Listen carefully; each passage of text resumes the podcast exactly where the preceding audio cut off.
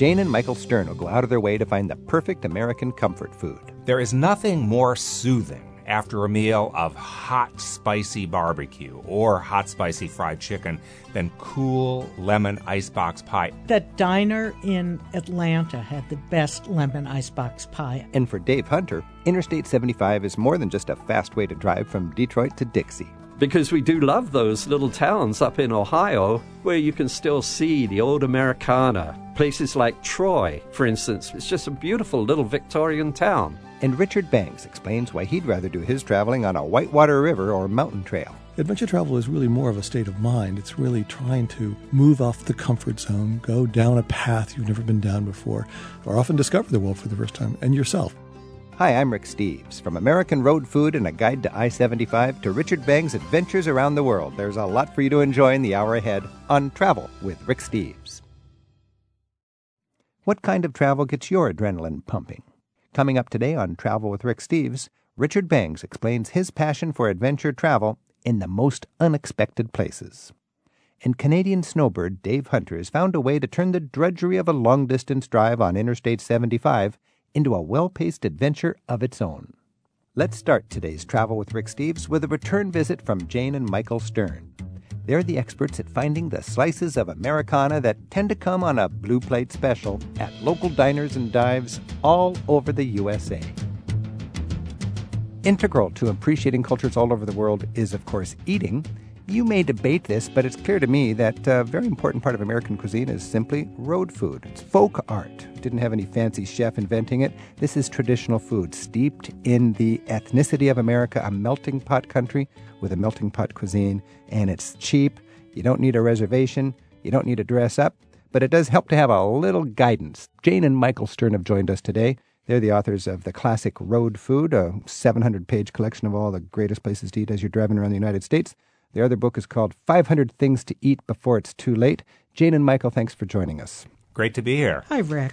I'm just going to throw some exciting little dishes at you here that I learned about in your 500 Things to Eat Before It's Too Late book, and I'd, I'd love to get your take on them. You guys write up food like a lot of us write up museums. You just do it with a passion and with a, with a respect, and I, I just am inspired by that. And uh, tell me about clam chowder. How much time do you have? we got. do you mean East Coast, West Coast, or Southern? And, and, when you talk about East Coast, do you mean Rhode Island chowder, Northern New England chowder, or Southern New England chowder? There are so many varieties. The fundamental varieties in the East, anyway, are Manhattan style, which detractors say is merely vegetable soup with clams thrown in it. It's kind of a reddish stuff. Then there's New England style, which can be milky or creamy or buttery. The very best of it is served at the Maine Diner in Wells, Maine it's very buttery and rich, but not heavy, and it's loaded with. Mm. Seafood. Excuse me, but you're leaving out the really best chowder, okay. Rhode Island. Okay, so chowder. if you're, going to have chowder in one state, I know this is dangerous to say because there's great chowder all over the place, but what single state would you be sure to have chowder on your list? Rhode Island. Maine. Uh, okay, and moving along. Oregon. while you're in Rhode Island, would you want to try some Johnny cakes? Of course you would. But then again, the question is do you want the thin Johnny cakes or the thick Johnny cakes? On one side of Narragansett Bay, you get them thick. The other side, they're as thin as lace. What you must know about Johnny cakes is that state law proclaims they may only be made from cornmeal made from flint corn. And when written down, you must not put an H in the name. It's J O N N Y C A K E. So this is a state law. They're serious about their Johnny cakes. Yes. Wow. And they're good. I and mean, you will you will go to Johnny Cake jail if you slip up. So watch your step. And the great thing about Johnny cakes is that you can have them for breakfast in lieu of pancakes or as a side dish with any meal. Nice. Now take me north up to Maine and uh, let's check out the whoopie pie. Okay. Whoopie pie, it's imagine like a giant squishy Oreo cookie. By squishy, I mean instead of cookie, it's sort of like devil's food cake. You and know, I always thought ring dings kind of got their impetus from whoopie pies because it's kind of like squishy chocolate cake with a layer of creme, not, creme, C R E M E. Um, you know, I think whoopie pies really got popular during World War II when there were not a lot of sugar and not a lot of butter because it's kind of like the mock frostings that you see in World War II books. And a great whoopie pie, in my opinion, is defined by the fact that when you pick it up in your fingers, it is impossible not to get chocolate stuck on your fingers because it's that moist. I'm Rick Steves. This is Travel with Rick Steves. We're speaking with Jane and Michael Stern. They're the authors of Road Food. Their website is roadfood.com, the Bible of uh, eating on the, on the road in the United States. And they've got another book called 500 Things to Eat Before It's Too Late. Something else that's kind of squishy and tasty banana pudding down in the heart of Dixie. Oh. Or as Elvis used to call it, nanner pudding. That was El- one of Elvis's favorite Is that desserts. right? Nanner pudding. Yes, pudding. he liked to talk baby talk, you know, and eat baby food. and eat baby food. And, and banana pudding is, to me, one of the defining comfort food it's dishes a, of the a South. banana pudding with real slices of banana in it, vanilla wafers, also called Nilla wafers, mm-hmm. and whipped cream on And the whipped top. cream. And of course or the- meringue. So the Nilla meringue. wafer is a is a required part of the recipe. Abso- Absol- you it is cannot it essential. and what's it. great is, I mean, Baby food. I love those Nilla wafers. That takes me back a decade. All right. Hey, while we're down there, a barbecued pork sandwich down in the Mississippi Delta. If you want a great barbecued pork sandwich, you go to Clarksdale, Mississippi, which happens to be home of the blues. I mean, where Robert Johnson allegedly sold his soul to become master of the guitar. But it's also home of Abe's, a restaurant that makes a wicked Big Abe barbecue sandwich. It's two layers of pulled pork with coleslaw, cheese, and a giant sesame bun. It's pork heaven. And the perfect side dish was invented at the Hollywood Cafe in Hollywood, Mississippi, which is basically just like a crossroads, and that is the fried dill pickle. Okay, so you got a fried dill pickle with your barbecued pork sandwich. Throughout the South, biscuits are a big deal, and I'm from the Northwest, and I don't even get biscuits. Tell me about biscuits. Well, you know, we've gotten a lot of great recipes for biscuits from Southern cooks, and the recipes are usually two or three ingredients and like a short paragraph, you know, combine and mix and then bake. We can't do it. It's all in the cook's touch. A great biscuit is so light you almost want to put a weight on it to keep it from floating off the plate. What was that place in North Carolina that you could see her making the biscuits and they had the country ham between them? I'm getting a blank look here. People are just passionate about their biscuits, and it's got to be a quality biscuit, and that's that's something that is a forte of the South. Then, Biscuits are a forte of the South, and there are generally two kinds. There are the kinds that are cut out with, a, say, a glass, and then there's the cathead biscuit, which is so named because it's as big as a cat's head and also kind of all knobby and gnarled. I think they're called drop biscuits. You know, also known as a drop something biscuit. fundamental to good road food appreciation is probably go with the local specialties. I mean, if you're really uh, if you go with what's a specialty of a state, you're going to be having a better experience. That's exactly true, Rick. I mean, sometimes we get readers uh, write to us and they say, we found the best Cajun restaurant up in northern Montana. Right. And, you know, It might be fine, It might be great, but the anomaly is not what we're looking for. Well, I want huckleberries in northern Montana. No, I want testicles in northern Montana. At Let's stay away Festival. from me. That's Let's all I talk have about. say. I mean, listen to these great names: prairie oysters, barnyard jewels, cowboy caviar, tender groin, Rocky Mountain oysters, and lamb fries. Where where do people find cow testicles served as Well, delicacies? do you know about the Testicle Festival? It's Tell in me. Montana, in is it? Montana. Yeah. It's a yearly event. And Yeah. beef country And primarily. rooster fries. no Rooster place for fries. cows, man. Many, many things have testicles beside a cow, and you can eat them. What kind of testicles do people eat in American folk cuisine? They're generally fried. I mean, they're sliced. But into- are they into- cow testicles? Cow is the most prominent testicle you'll find out west. Calf is the Calf, Well, because you don't want an old bull. No, you don't want bull testicles. You want a small testicle. nice, fresh calf testicle. and they're called calf fries. calf fries. And you know that used to be the great reward that cowboys would give themselves after a day of branding and castrating as a big pan full of testicles. Little cowboy caviar. Now, is this actually served? Is this you'll find this in in, in diners around? Uh, Oh, throughout throughout the West. I mean, uh, one of the, our favorite places is the Cattleman's Restaurant in the stockyards of Oklahoma City. They not only serve Rocky Mountain oysters for an hors d'oeuvre, they also make a wonderful steak soup that includes testicles. And what does what do these taste like? Foie gras. Foie Kind gras. of- yeah, they're kind of like organ, like sort of Livery. sweetbreads. like liver, gras, like yeah. yeah. Okay, so if you want the uh, the fancy French kind of liver kind of food in America, you go to cow country and you have your uh, barnyard jewels. Your, your, your tender groin. Okay, moving uh, beyond that topic, let's go back to the deep south. You want some lemon ice box pie? There is nothing more soothing after a meal of hot, spicy barbecue or hot, spicy fried chicken than cool lemon icebox pie. It's a perfect balance between that kind of tart citrus lemon flavor and the creaminess of the curd. That diner mm. in Atlanta had the best lemon icebox pie I mm. ever tasted. The problem is they only made three of them and it sold out instantly. Um, the you, Silver Skillet. The Silver Skillet oh, in okay. Atlanta, nice. Georgia. You, you kind of get a sense of how um, archaic that recipe is because who has an ice box anymore? Yeah. I mean, now they'd be called a lemon sub zero yeah. pie. well, that's the fun thing that a lot of these dishes, I'm sure, go back w- way, way back and they, they survive still. When you go to a soul food restaurant, uh, chicken and waffles, that's a treat.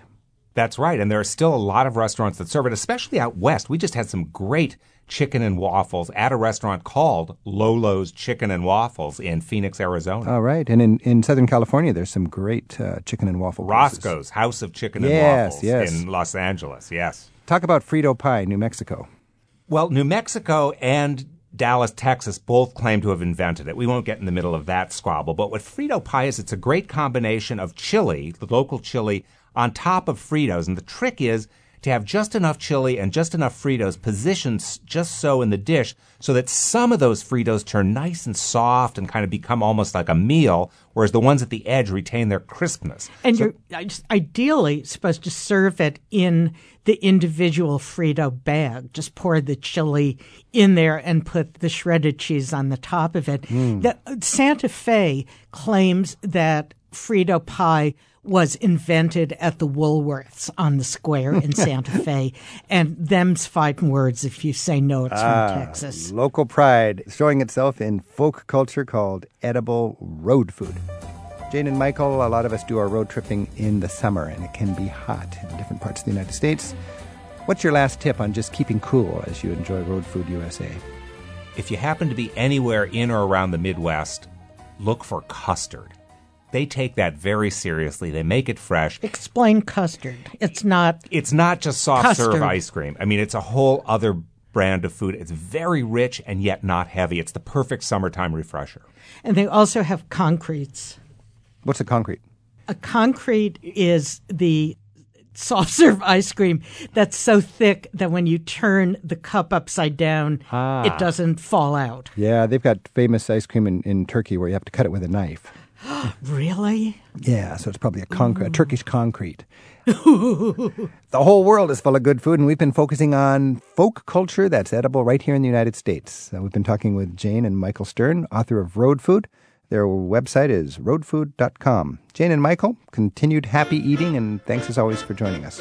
Thank you, Rick. Bye, Rick. Instead of classic American diners and fish shacks, the road food you're most likely to find on the exits of most American freeways these days is the same forgettable fast food you can find anywhere.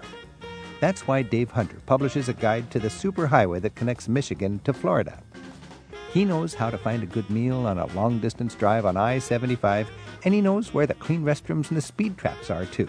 And he's got lots of other practical advice for snowbirds, truckers, and everyone else putting on the miles on I 75. He's next on Travel with Rick Steves.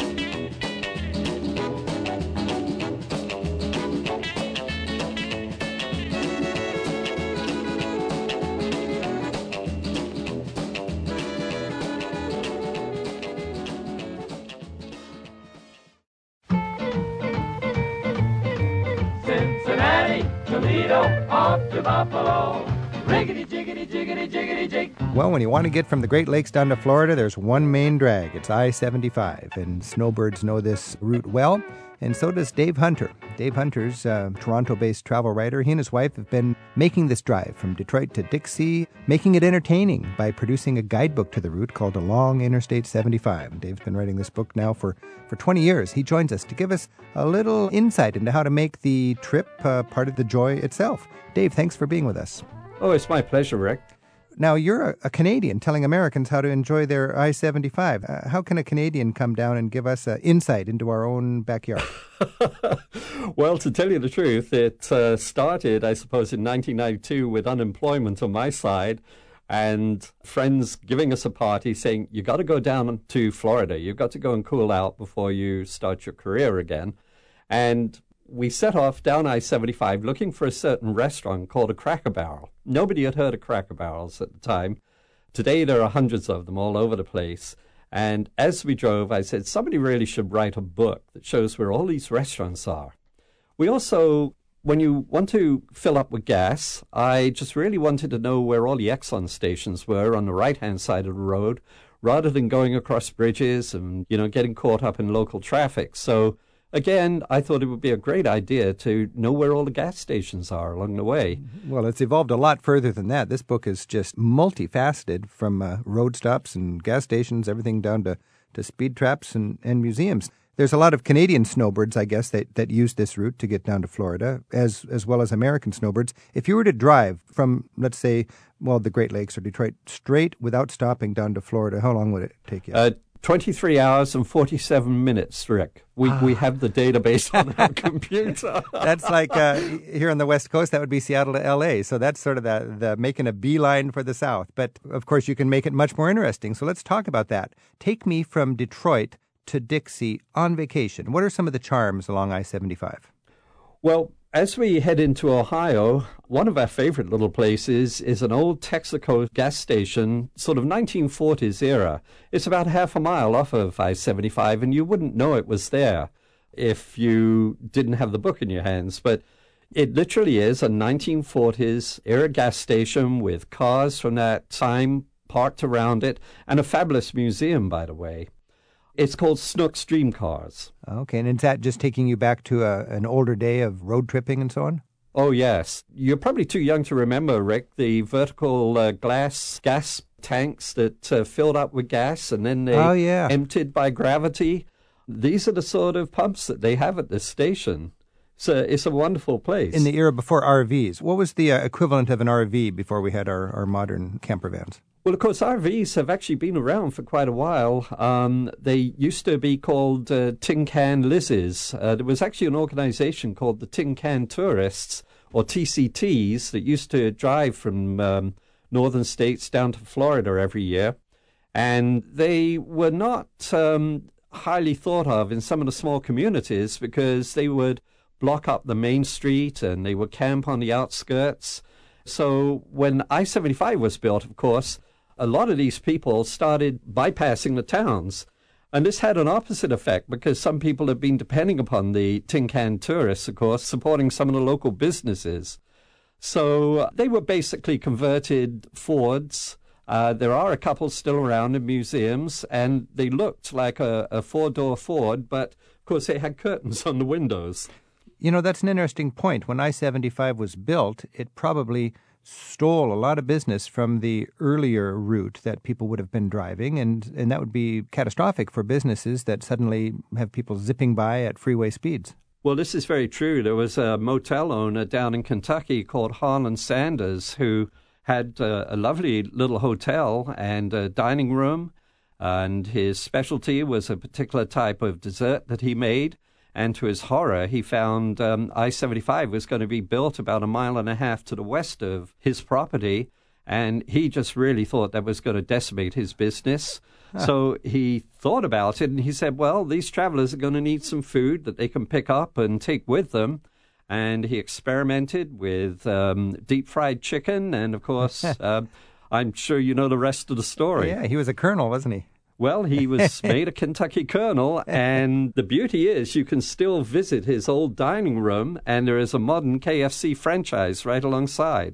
I'm speaking with Dave Hunter, and Dave updates the Along Interstate 75 guidebook. It's in its 16th edition now, so it's updated just about every year. Dave, when you're driving, with the help of your guidebook, so you make sure you don't miss any of these states, leaving Michigan, you go through Ohio, Kentucky, Tennessee, then Georgia, before Florida. As you're traveling south, What's the personality of these states, just in a nutshell? Take us from uh, the north to the south. I rather like the fact that you're going through seasons because you start off in Michigan and Ohio typically as a snowbird in the winter. You're also going through reasonably flat country because these are the glacial plains of millions of years ago when uh, the earth was really being carved up by the rocks and the moraines. As you come out of Ohio, though, and into Kentucky, you're now entering the bluegrass, and there is a slight change in the temperature. You're still in a winter's sort of climate, but you have a sense of the horse farms as you go through Lexington. And once you're south of Lexington, you're now coming into the foothills of the Appa- I'm going to say Appalachian Mountains because that's the correct pronunciation, but we know it as the Appalachian Mountains. Then, of course, in Tennessee, you're going to climb up to one of the highest points on I 75, and come down the other side into Knoxville.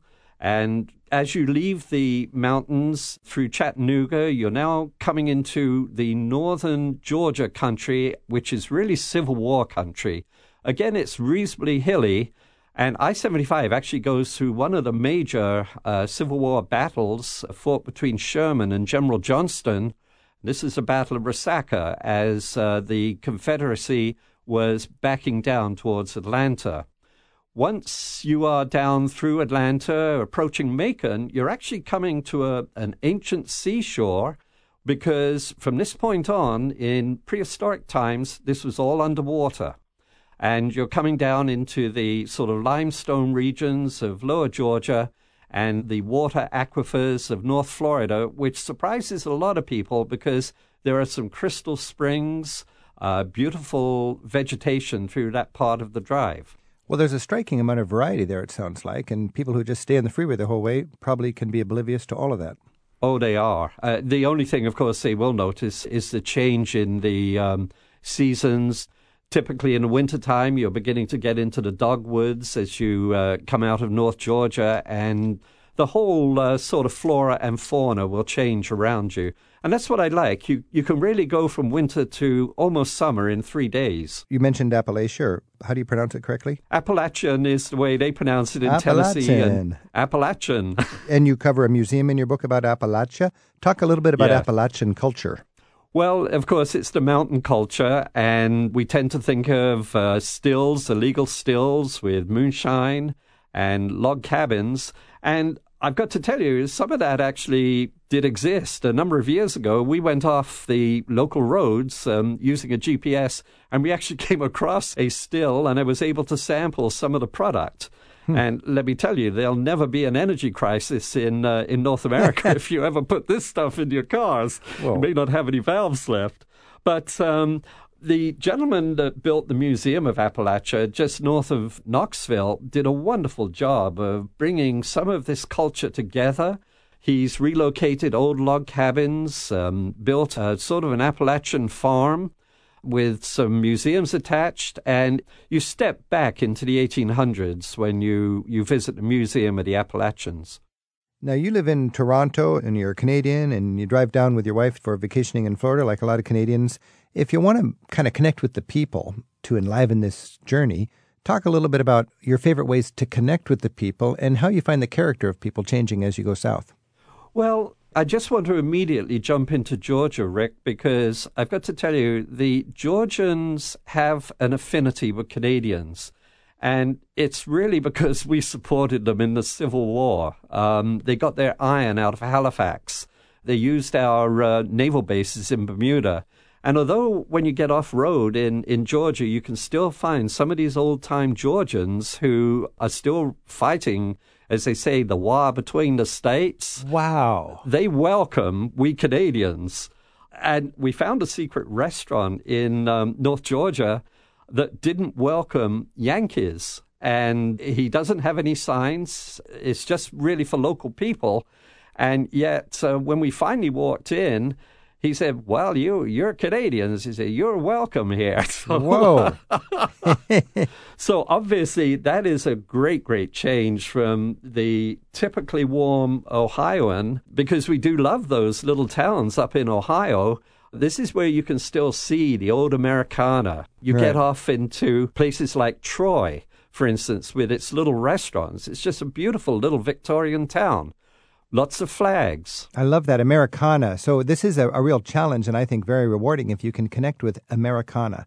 What are your couple of images of Americana on the trip that are particularly good? Oh, warmth, good cooking, and of course flags everywhere. And of course, an, an understanding that you don't just tear down the old, old buildings, but you preserve them. Unfortunately, though, Walmart has, of course, come into some of these communities and moved uh, some of the main streets. And I can think of a couple of places in Ohio that have really become deserted because mm-hmm. of the big box stores on the periphery. It's sad to find yourself in a world where nothing's more than 10 years old and it's just all chains and so on. And you can get away from that oh, when you get so off into true. those small towns. I'm talking with Dave Hunter, and his book is Along Interstate 75. We're talking about meeting people to sort of carbonate your experience one guy you don't want to meet is the state patrolman. Uh, you've got a whole section in your book about infamous speed traps and so on. What are your tips for uh, navigating those without any problems? Well, you know, I have to be a little careful because this is my career on the line, so I do tend to hang in the right hand lane and set the cruise control at about 60, 68, and I've had no difficulty. But there is a group of state troopers who are gunning for me down in South Georgia because they apparently have discussed my book. I have their favorite, uh, what I call Wolfpack radar trap. I actually have a map of it in the book and uh, warn all of the people be very, very careful when you approach this particular area. What's a Wolfpack? It's a case where they have a radar car on an overpass beaming down. This particularly affects the northbound traffic coming out of Florida, by the way it's on a curve, so you can't see them. They beam down on the northbound traffic, and then they have about seven or eight patrol cars lined up on the entrance ramp from that particular exit, just waiting to get the radio uh, message to go and chase this particular car or that car. But our radar locations in the book are very, very accurate. And one of the reasons is that every year we send out comp copies to a number of deputy sheriffs and I can't mention their counties, of course, and they secretly give me all of the information that I need for the book. Editorially, of course. Whoa. now, does this speed trap risk change from state to state or county to county? Well, it, it varies. There, there are patches of it, and there are different techniques too. We're finding Ohio these days tend to use aircraft, um, mm. high wing monoplanes flying out of two or three airfields that we actually identify in the book because they're close to I 75 and so we suggest that if you are going to speed, and Rick, I really don't encourage people to speed, by the way, mm-hmm. but if you are going to speed, keep an eye out for single engine aircraft flying parallel to I 75. You know, um, I'm just wondering if you're going to make it a standard practice of not getting a ticket, but getting there as quickly as you can safely. What do you set your cruise control beyond the speed limit safely?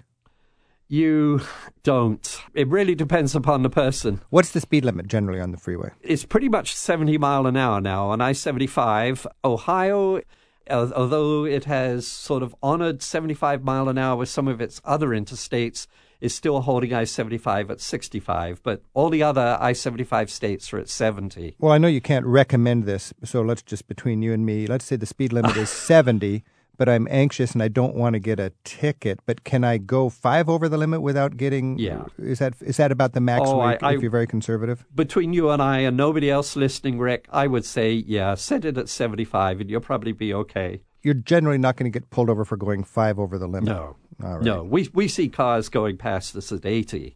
Mm-hmm. And uh, I've actually seen them go past people running radar in the median strip and still get away with it. Your book is it's one of the most clever arrangements of travel information with a combination of maps and sidebars and insights and insets and the whole works. uh, and it's evolved over 16 editions. What is your favorite clever little trick as far as presenting information in this book? What's your favorite way to share a practical aid for travelers? You know, the one that we were told would never work in the beginning, and that was we divided up the entire trip into 25 mile color strip maps. And we, for the southbound travel, we put south at the top of the page so that it was so intuitive. Everything on the right hand side of our map is on the right hand side of your car. You don't have to turn maps upside down. But of course, each page is about 30 minutes driving time. And that means that, say it's two o'clock in the afternoon, you want to get off the road uh, around five, you've just got to look ahead six pages or three hours and see where you're going to be and what's available at all the exits there. What's the best Civil War site on the whole route? I rather like the Southern Museum of Civil War and Locomotive History because it brings everything together. It's in Kennesaw, in Georgia. If you're traveling with kids, what's one thing you want to be sure to do on the route? Know where all the McDonald's with their playgrounds are. And we actually identify them in the book. We show uh, whether they have an indoor or an outdoor playground. And if you're a music lover, what do you want to be sure not to miss? Well, you've got to arrive in North Tennessee in a little town called Caryville on a Thursday evening because their local restaurant, all of the musicians come down from the hills and they have a wonderful, wonderful music night. And let's just say you're going to drive from Detroit to Florida 24 hours straight and you're going to stop for one meal. What would it be? It would be in Marietta. There to the west of I 75 is an old, old time diner. It's open 24 hours. It's just the most wonderful food. It's owned actually by some Greeks who really know how to cook. And the beauty is, of course, it's there all the time for you. Just a great place. Now, Marietta is in Georgia? It's in Georgia, just north of Atlanta. And the restaurant is called? It's called the Marietta Diner. It sounds like a bit of Americana for anybody needing a break on the trip to Florida. Dave Hunter, author of Along Interstate 75, thanks a lot for joining us. Oh, it's my pleasure, Rick. Back in 1977, to commemorate the completion of the last stretch of I 75, known as the Marietta Gap in Georgia, a civic group known as the Committee for Interstate 75 commissioned a song about the highway for the dedication. You've probably never heard it before. It comes from the days when music came on 45s and CB radio was the iPhone of its day. A guy named John Schulenberger sang this little country western number as Governor George Busbee and other officials watched a brand new Ford 18 wheeler break the ribbon that was stretched across the northbound lanes just above exit 265. It's called Ballad of I 75. I travel up north of Mackinac to Sault Ste. Marie. The living's fine in Canada, but there's places yet to see. Just on down the road a ways, there's a highway, so they say, that stretches 1,500 miles from here to Tampa Bay. So I'm rolling along I 75. I bet that's the only time the Ballad of I 75's been heard on the radio since it was played at the dedication of that last stretch of freeway in Georgia back in 1977. Instead of riding in a truck down the interstate, you're more likely to find Richard Bangs jostling through the jungle in a Jeep riding a camel with nomads, or slicing through whitewater on a river raft. Richard explains his passion for adventure travel and why he thinks it's just the ticket for fun off the road for anyone, anywhere. That's next on Travel with Rick Steves.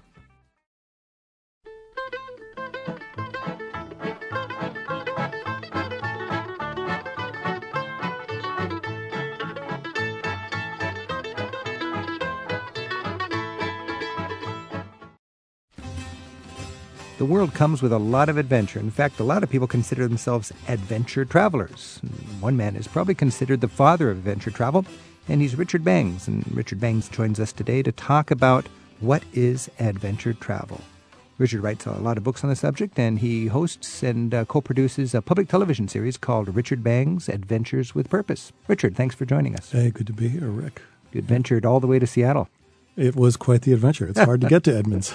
well, but it's been, worth it. It's worth it, of course. And the nice thing about Edmonds is it makes everything else look exciting. Yeah, yeah that's true. And so. uh, that's why I like calling this place home. It's all relative, yeah, isn't it? Yeah. Now, you got this term adventure travel, and uh, people credit you with being on the ground floor of that whole concept. In your mind, what is adventure travel? first of all, I don't think I should deserve credit. I think adventure travel goes back to a lot of early um, wanderers. I, I, do think it is something that's elective as opposed to the adventures people had when they had to go to war or had to explore for church or state or whatever it is.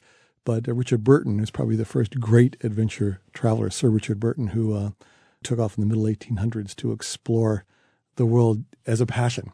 Huh. And that's the word. I think adventure travel is about pursuing a passion. Explore the world with a passion. I yeah, like that. Yeah. Yeah. Is it simply adrenaline?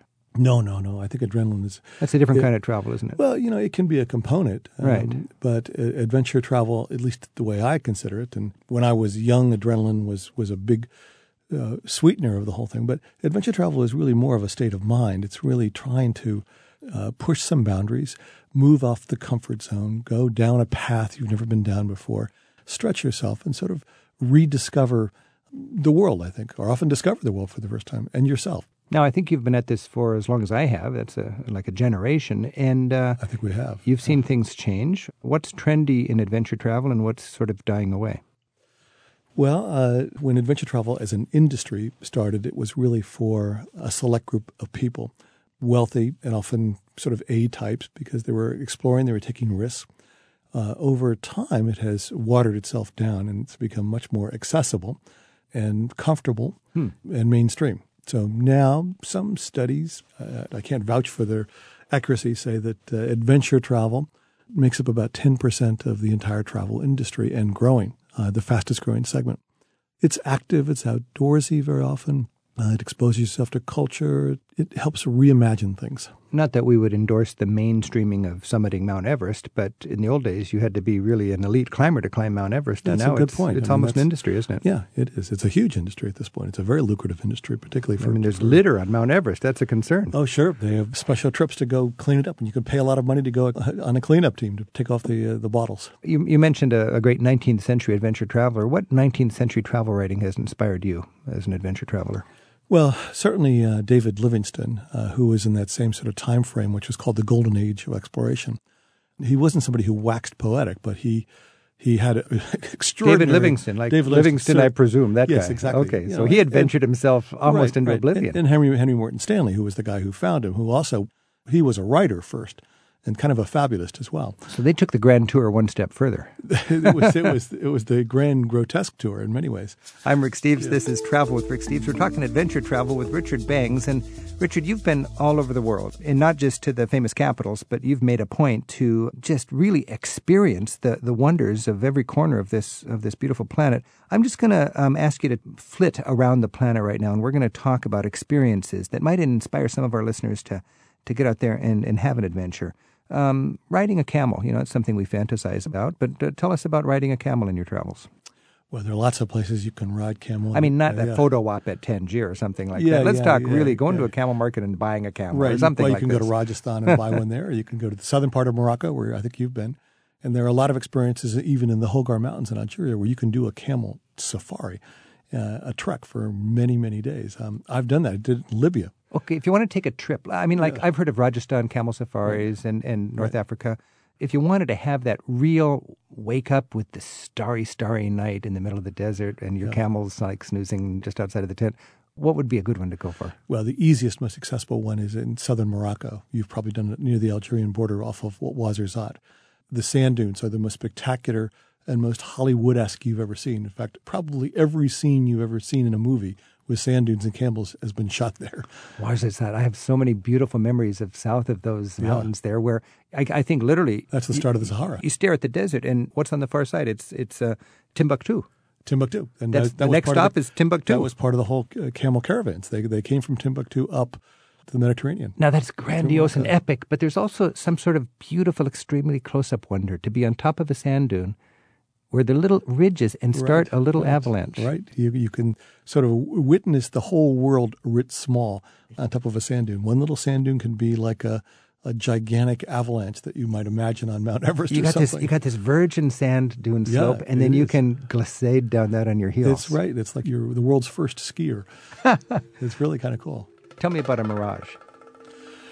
Well, boy, I've had more than my share of mirages, and some of them were, I think, probably chemically induced by some of the fruits you, you get overseas. But you know, a mirage is, is just a combination of light and, and water very often. Now you got a hard pan sort of surface in the Right, desert. Sometimes right, you could yeah. drive on it, can't you? Yes, oh yeah, yeah. And then you look ahead, and you can't really tell what's what's land and what's water and what's air. yeah, and that's exactly it. It's a, it's sort of a mixture of light and sand. I drove away from Qasar Souk or Risani or some town in southern Morocco, and we just picked up a guide in that little town, and, and he was going to take us out to some some I don't, I don't know what town we were going to, but it was scary because I couldn't see anything, and we were in a little truck. Yeah. And we got out, and there's some lonely camels around, and you look around, and I could imagine somebody hallucinating and seeing water because all around you didn't know you lost your bearings. It's it's not a cliche. It, it, it's something that actually does happen all the time. Talk to me about snake charmers that are not charming tourists. Well, well, I mean that that could be interpreted a lot of different ways. Um, there's certainly a lot of guides, as as you well know, who will charm a tourist into a certain shop or a certain souk or whatever it is, and and then take a big cut. Well, that is. I wasn't thinking about that. I know, but that that's one way to interpret it. That's, That's- one way to interpret for sure. And, and Yeah, sort yeah. of the the natural partner of this adventure travel is you're going in lands where you're filthy rich, frankly. Ex- And everybody And- there is, is out to fleece you. So And I've been in a town, and it's clear to me I got more money in my pocket than everybody in this town put together. Right. You're a target. And it's always this dance that goes on in a country because they want to attract more tourists because it's so important to the GDP and so important to schools and education and everything else in the country. Uh, yet on a lower level, the, the guides and the wannabe guides and, and, and such like this, they just want an immediate fix. They want to get something out of you in whatever way they can charm you out of it. So And all over the world, I've found that a, good investment, if for no other reason than to have a human shield to protect you against all the other wannabe guides, Yeah. is to hire an innocuous, likable guy. Yes. And then he goes with you and he keeps all the other guides away. yes, absolutely. That's far and away the best way to go. When you when you're traveling in Africa, you get a chance to see these great migrations. Yes, yes. Well, through the Serengeti, of course, which is the most famous, and they're building a highway through the Serengeti now, which has caused a lot of brouhaha in certain circles because it may divide up the whole great migration. With the wildebeest is the biggest one there, uh, but there are migrations all through Central and Southern Africa that are extraordinary, unlike anything you ever find anyplace But else. a, a the good world. tour company would know where you could just position yourself and watch literally hundreds of thousands of, of wild animals Well, running across the plains. Absolutely. I mean, the, the Serengeti is as eminently accessible and watchable, and there are two big migrations a year. And they're, they're very well timed, and you can drive to a vantage point and be part of it. I know when the fish are running here, Yeah, and yeah. they would know same when sort the, of thing. Same sort of thing. They've Same seen sort it of for, thing. for time immemorial. yeah. Now, when you're out in the wild like that, you must see the survival of the fittest in action. Yes, and you know that's one of those things that people think about before they do a family safari, for instance, because you're going to see nature at its rawest. If you're lucky, and many people are, you'll see a lion kill, but the you know the concept of the circle of life is there in full frontal evidence. And for some families and some children, it's a little bit too raw, but it happens. It's the reality, and for many, it's a it's a very a very important lesson. And it shows you how simple things are, and how you know ultimately there's a lot, a And lot of the- artifice. it's in the honest truth, you It know. is. This this is raw truth, and you know there's much to be said for that. You see raw truth when you leave home. Absolutely, I think travel is the best way to to sort of reveal what's really going on in yourself and in the world. Now, I know you're really into mountain climbing. Tell me your favorite king of the mountain feeling. Well, I I think that's a bit of a cliche. uh, you know, there is this whole concept of, of the rocky the rocky standing move. on a standing on a peak with a Yeah. 360 degree view, I, you know, even if it's just 3,000 feet high, it's it Right, feels right, good to be on that peak. It does, but it feels good to be right out here in Edmonds, right in the water. You could have that same exalting feeling. So, I mean, yeah, yeah, most mountains are difficult to climb, and it's the opposite of, let's say, a river rafting experience, where as you go downstream with the hot sun in your back, you're taking your clothes off, and it's a very sensual thing. As you go up a mountain, you become more and more insulated from the world and from your companions. You withdraw into yourself. It can be incredibly taxing. And when you finally get to the top, there is there is an emotional release that takes place. Much of it just because of physical What is release. that release? Is it you you feel triumphant or do you feel like I want to get down? I think most people feel like they want to get down. I don't know that there's a lot of transcendence after you've climbed a big It's mountain. just you get up there and you realize, Right. now the sun's going down. Right, right, I'm right. tired. I don't have much water. I want to get down. Right. Yeah, uh, you know, and Ed famously says, you know, it's not so much about getting to the top of the mountain; it's really getting down that's, that counts. I'm Rick Steves. This is Travel with Rick Steves. We're just kind of fantasizing about adventure travel around the world with Richard Bangs. Richard is a very prolific writer and TV producer. His website is richardbangs.com. Richard, in your travels, have you been in a, someplace, and I'm not talking Europe where we think of feudalism and so on, but just a sense that you're really in the Middle Ages, that you're out of our time? Oh boy, many, many times. Um, Yemen actually is a great example.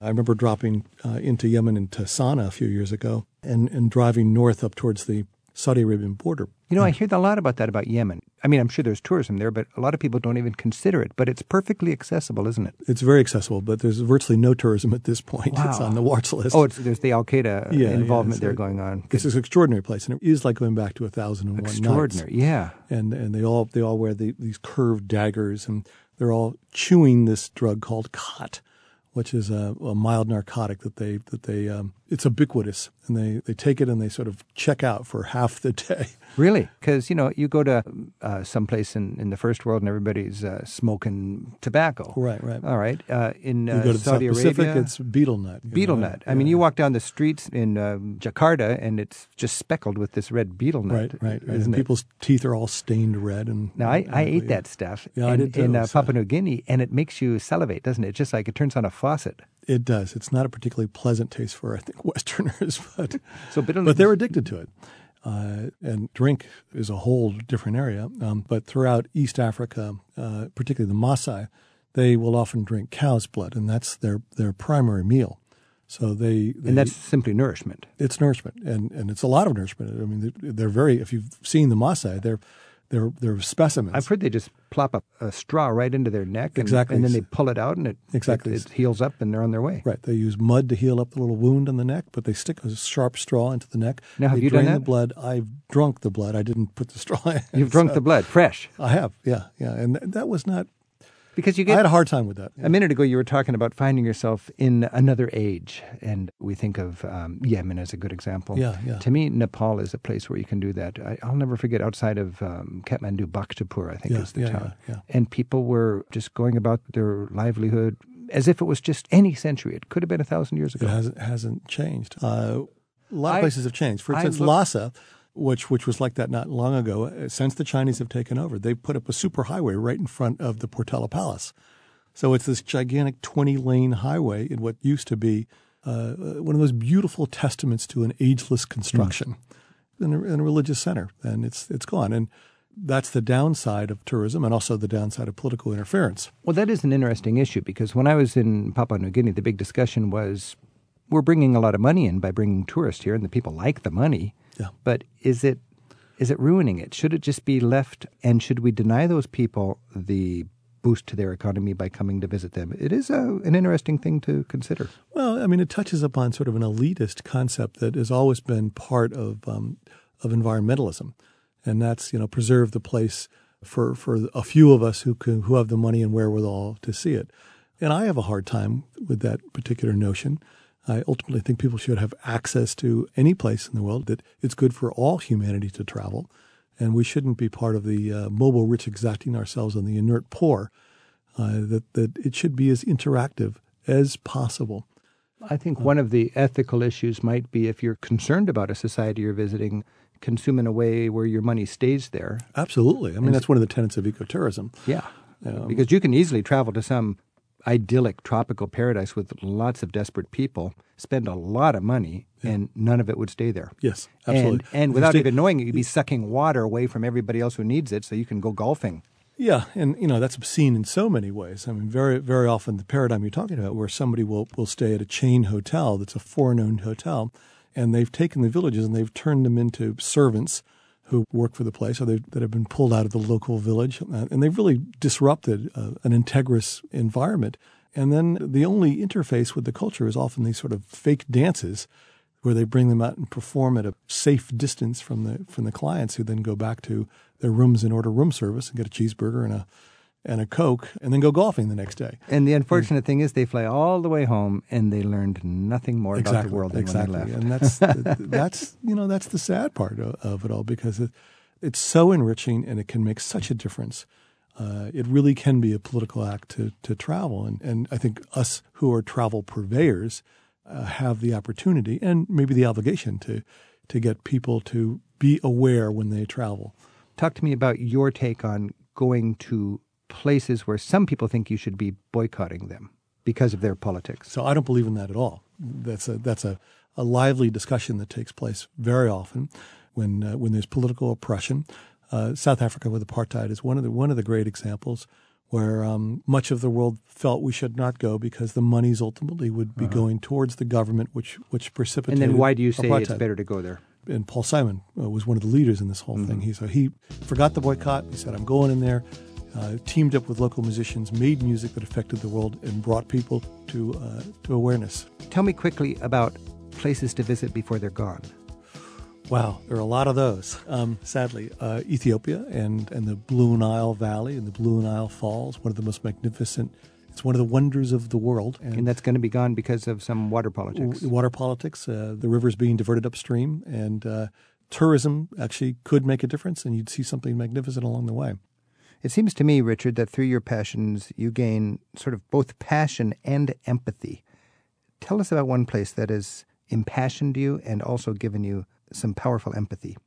Not too far from, from where we are now, in southeastern Alaska, there's a there's a river called the the Tatshenshini I did the first descent of that many years ago, uh, and then a copper mine was coming in a few years ago in the British Columbia sector.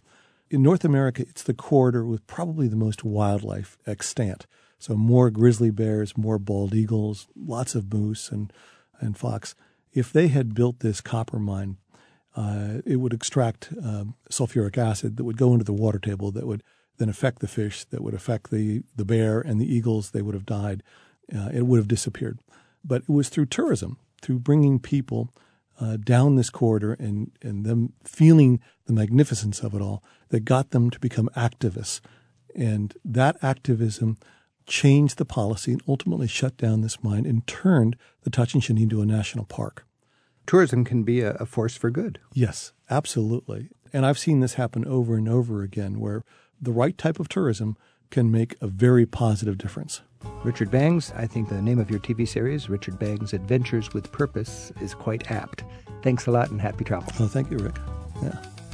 Travel with Rick Steves is produced by Tim Tattan with Sarah McCormick at Europe Through the Back Door in Edmonds, Washington. Special thanks to our colleagues at WSHU in Fairfield, Connecticut, and at the CBC in Toronto, and to Dave Hunter for providing a rare copy of John Schulenberger's Ballad of I 75. We also get technical help from Andrew Wakeling and Robin Cronin, and our theme music is by Jerry Frank. We've arranged most of the interviews from past editions of the show by the countries we discuss. They're available as podcasts and as apps that you can download to your portable player or smartphone. Plus, Rick offers guided walking tours to many of Europe's most popular sites. It's all part of the Rick Steves Audio Europe package. You'll find links on the front page of our website at ricksteves.com. Enjoy us again next week for more travel with Rick Steves. Rick Steves teaches smart European travel. At ricksteves.com, you'll find an archive of interviews from his radio show, free audio tours of Europe's top sites, a monthly newsletter, and a world of information to help you turn your European travel dreams into smooth and affordable reality. To gear up for your next European adventure, begin your trip at ricksteves.com.